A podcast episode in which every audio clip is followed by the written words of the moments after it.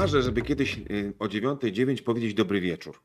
Ale w sumie nic nie stoi na przeszkodzie, żeby powiedzieć dobry wieczór. Będzie za kilkanaście godzin, prawda? To jest dobre powiedzenie?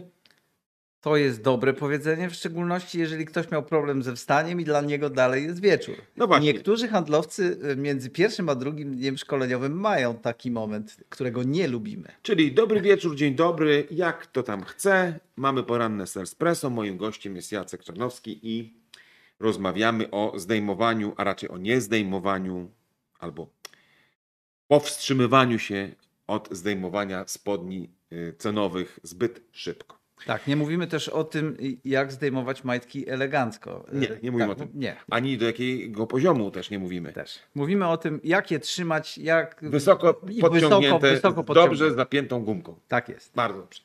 I y, na poprzednim naszym wejściu antenowym śmy sobie rozmawiali o tym, że jednym z ważnych atrybutów każdego, czy narzędzi każdego sprzedawcy, który chce tę gumkę trzymać wysoko, to jest dobra, to jest takie przygotowanie się do czegoś, co nazywamy monetyzacją, czyli policzenie, poszacowanie, spojrzenie na świat klienta przez pryzmat oszczędności, nie wiem, jakiejś optymalizacji, które docelowo nasze rozwiązanie, produkt może mu dać. I Ta- zwrotu z i inwestycji. zwrotu. Ta perspektywa w ogóle wydaje mi się, mimo że ona na pierwszy rzut ucha jest dosyć oczywista i bym powiedział logiczna, to w takiej narracji handlowej mało który przedstawiciel tego używa. I trochę dziś właśnie chciałem o tej narracji z Tobą porozmawiać, bo jedna rzecz to jest to, żeby to sobie przygotować, przemyśleć, policzyć, e, jakoś się do tego dobrze przygotować, no ale potem musisz stanąć przed tym klientem i w jakiś sposób to sensownie zakomunikować. A wiemy już z poprzednich rozmów, że ta komunikacja z tym klientem ciągle naciskającym na cenę, takim presyjnym od czasu do czasu, wchodzącym w jakieś takie buty roli, nie jest taka prosta. Jak ty byś e, się do tego przygotował z tej takiej narracyjno-storytellingowej perspektywy? Ja myślę, że jednym z najważniejszych elementów, e, jak się przygotowywać od tej strony narracyjnej, jest posiadanie dowodów na własne wartości. Okej. Bo często, wiesz, jak to handlowcy mówią, oczywiście przesadzę. Nie? Mamy innowacyjny produkt wysokiej jakości i nasi klienci są zadowoleni. E, czyli bardzo wielu handlowców coś takiego mówi i z tego absolutnie nic nie wynika. E, Więc ja za każdym razem mówię, jeżeli mówisz o zaletach, o jakichś cechach swojego produktu, o korzyściach, które ten produkt daje, to albo masz na to dowód, jasny, czytelny dowód, albo nie mów tego wcale, no to nic nie znaczy. Prosty przykład. E, Nasze hale stalowe nie podlegają korozji.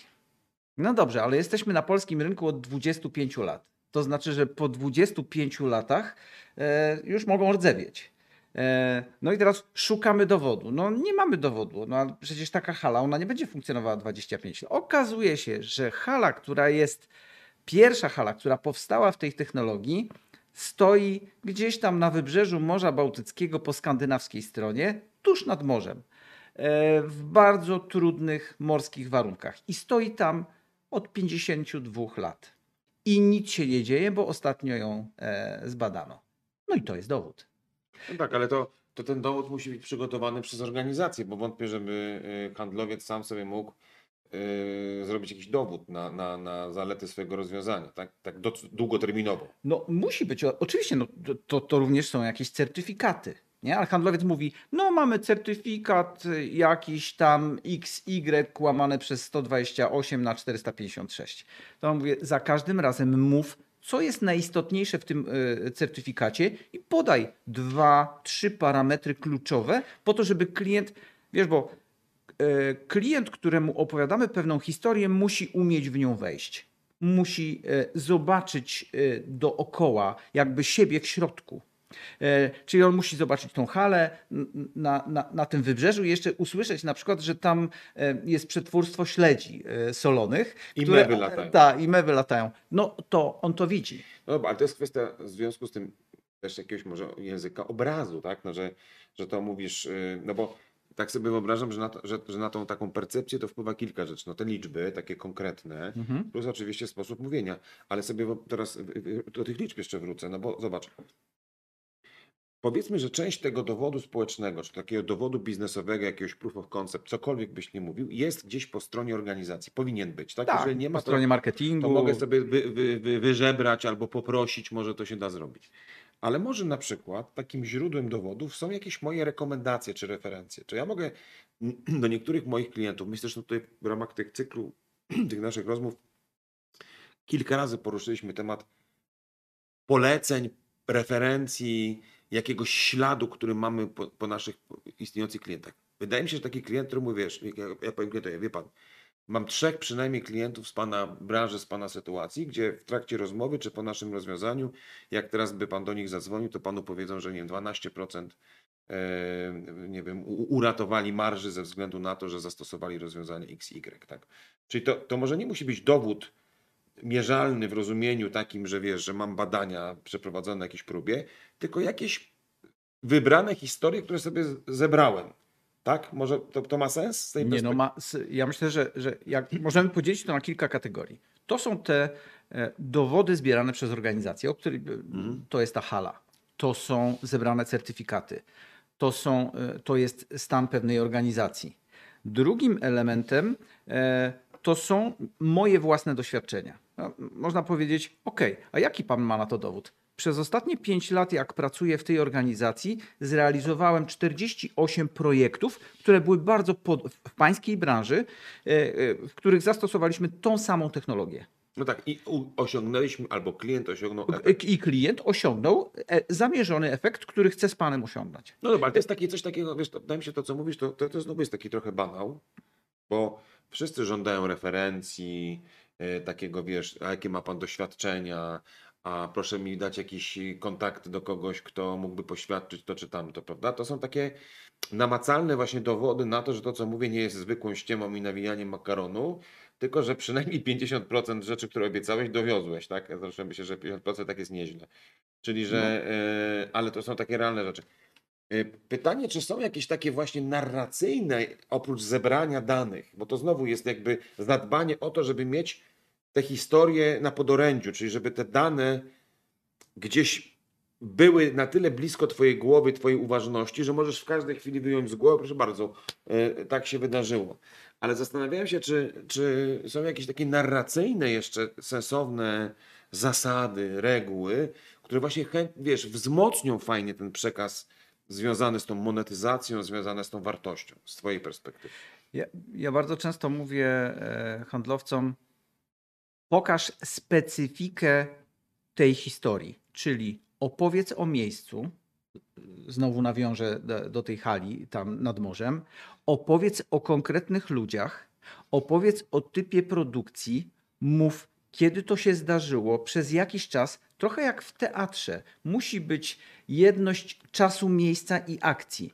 I wtedy ta historia jest pełna. Wtedy mogę się jako odbiorca, widz, kupujący w nią zanurzyć. Jeżeli ja ją widzę, jeżeli w mojej głowie jest wyobrażenie tego, to ten, ta, ta jedność czasu, miejsca, akcji, czy gdzieś ja pokazuję to plus dane, konkrety, one dopiero dają. Ale wiesz, co, z dają tego co obraz. mówisz, to jest jedna bardzo ważna rzecz. Ja się absolutnie pod tym podpisuję, bo wielu handlowców yy, i w ogóle wielu specjalistów, bym powiedział, ma w głowie coś takiego, że liczą się fakty. Tylko fakty. No, Natomiast my mówimy tak, fakty, tak, ale być może, albo nawet w szczególności musisz zadbać o to coś, co na pozór wydaje się mało istotne, ale przyciąga, czy pozwala zwizualizować klientowi miejsce i tak jakby trochę zidentyfikować się, wejść w buty tego klienta. Jak mówisz, panie Wojtku, hala 30 km od, od yy, już jak gdzieś pamiętam ten wiatr, e, biała, duża, wielka hala, zrobione ze stalą, czyli jakby trochę ten język obrazu, o którym mówisz, tak. ta, ta, ta pomaga e, w takim właśnie wejściu trochę w świat e, klienta, nie? Że to jest też taka sztuczka trochę, bym powiedział, narracyjna. Ale to jest sztuczka, którą stosujemy od y, y, dziesiątek tysięcy lat. Ja myślę, że tak długo jak ludzkość istnieje. Y, Jest taki y, prosty przykład. Jest taka strona, polecam zajrzenie na nią www.significantobjects.com. E, Amerykańska strona, gdzie e, przedmioty znalezione w wyprzedażach garażowych, kupowane po kilkadziesiąt centów, po, po, po, po dolarze, po półtora.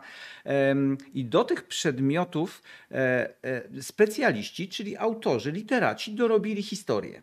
I średni e, zysk, czy e, wielokrotność, na której, wielokrotność wartości, która spowodowała tam, za, za którą sprzedano, to było tam ponad 80 razy e, wzrosła cena tych przedmiotów. Poprzez historię. Poprzez historię. Tylko historię. Więc można by powiedzieć, to wszystko, co my, co my robimy w, w zarządzaniu ludźmi, w sprzedaży, w biznesie, to ja myślę, że historie mają niezwykły udział w tym. Mega.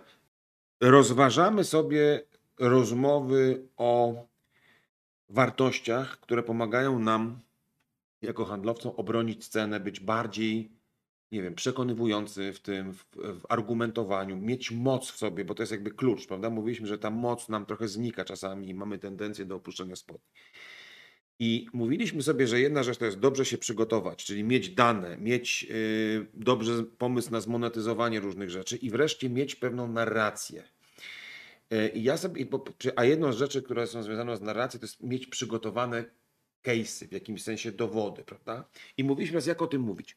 Mi przyszło do głowy, yy, że my w języku Sandlera mamy takie, mamy taką narrację, którą nazywamy historią z drugiej ręki, prawda? Czyli, że my często nawet jak nie masz jakiejś takiej gotowej historii, którą chciałbyś opowiedzieć, to zawsze możesz powiedzieć, że drogi kliencie, nie wiem, pan te, o tym nie wspomniał albo o tym nie rozmawialiśmy, ale muszę panu powiedzieć, że bardzo często właśnie w podobnych sytuacjach, czy w podobnych y, projektach, czy w podobnych skali działania, no to klient mierzy się z takim problemem, co niesie ze sobą pewne konsekwencje, z takim problemem, co się niesie z pewnym i tak dalej.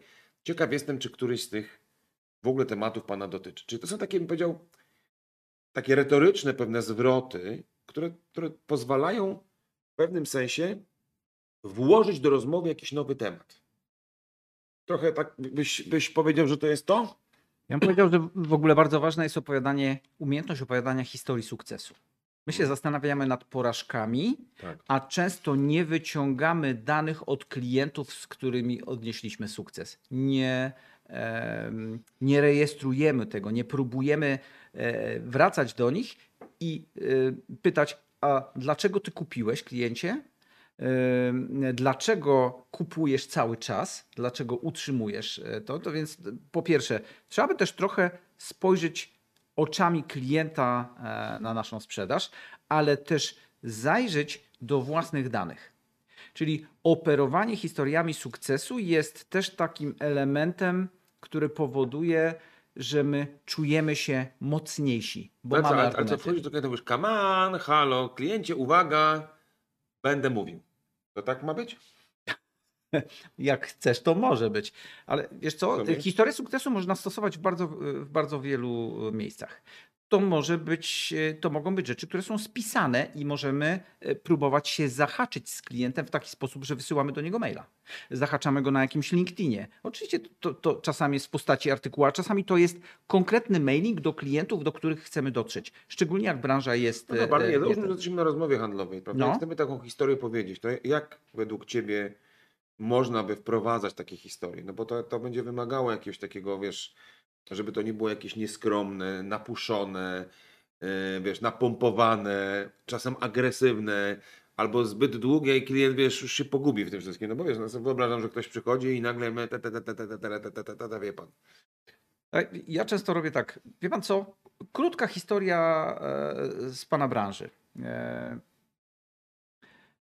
W zeszłym roku mieliśmy klienta, który miał pewne wątpliwości co do zastosowania naszego rozwiązania.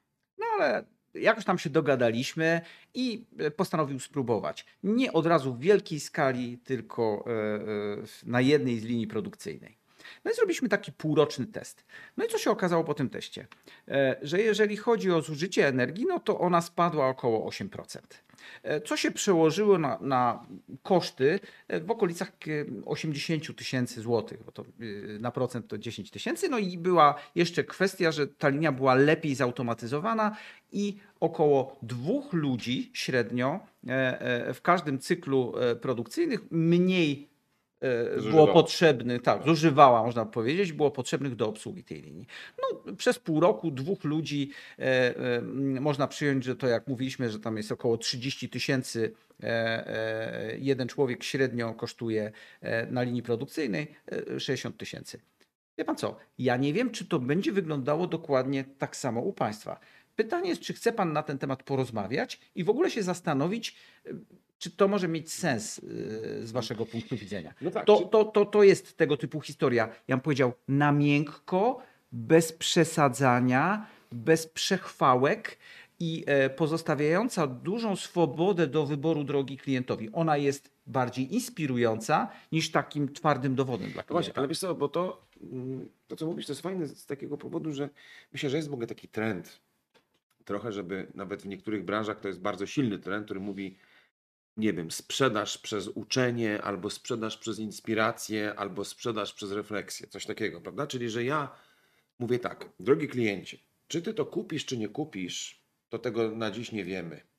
Ale opowiem ci pewną historię, albo podzielę się z tobą pewnymi wyzwaniami, albo pewnymi doświadczeniami, które mają klienci w podobnej sytuacji, albo klient w podobnej sytuacji a ty sam zdecydujesz, czy chcemy się tym zajmować, czy to ci się wydaje jakoś analogiczne, czy to ci się wydaje totalnie z innej bajki. I teraz uwaga, prawda? I, gdzieś, i, i teraz dopiero gdzieś opowiadam tą historię i, i tak sobie wyobrażam, że ta moja pozycja wtedy nie jest do końca taka czysto sprzedażowa, czy chcę ci coś wrzucić, tylko bardziej patrz, zobacz, a teraz, jeżeli czujesz, że to gdzieś cię dotyczy, że gdzieś być może, y, może w jakiś sposób odnieść tą sytuację do Twojego biznesu, no to wtedy pogadajmy. To, to trochę bym powiedział, że ta taka sprzedaż przez inspirację, dobrze przygotowana, tylko prawda, z tymi dobrze wszystkimi dowodami, z tymi historiami, jest w pewnym sensie taką alternatywą względem takiej trochę tradycyjnego, yy, nie wiem właśnie. Wejścia i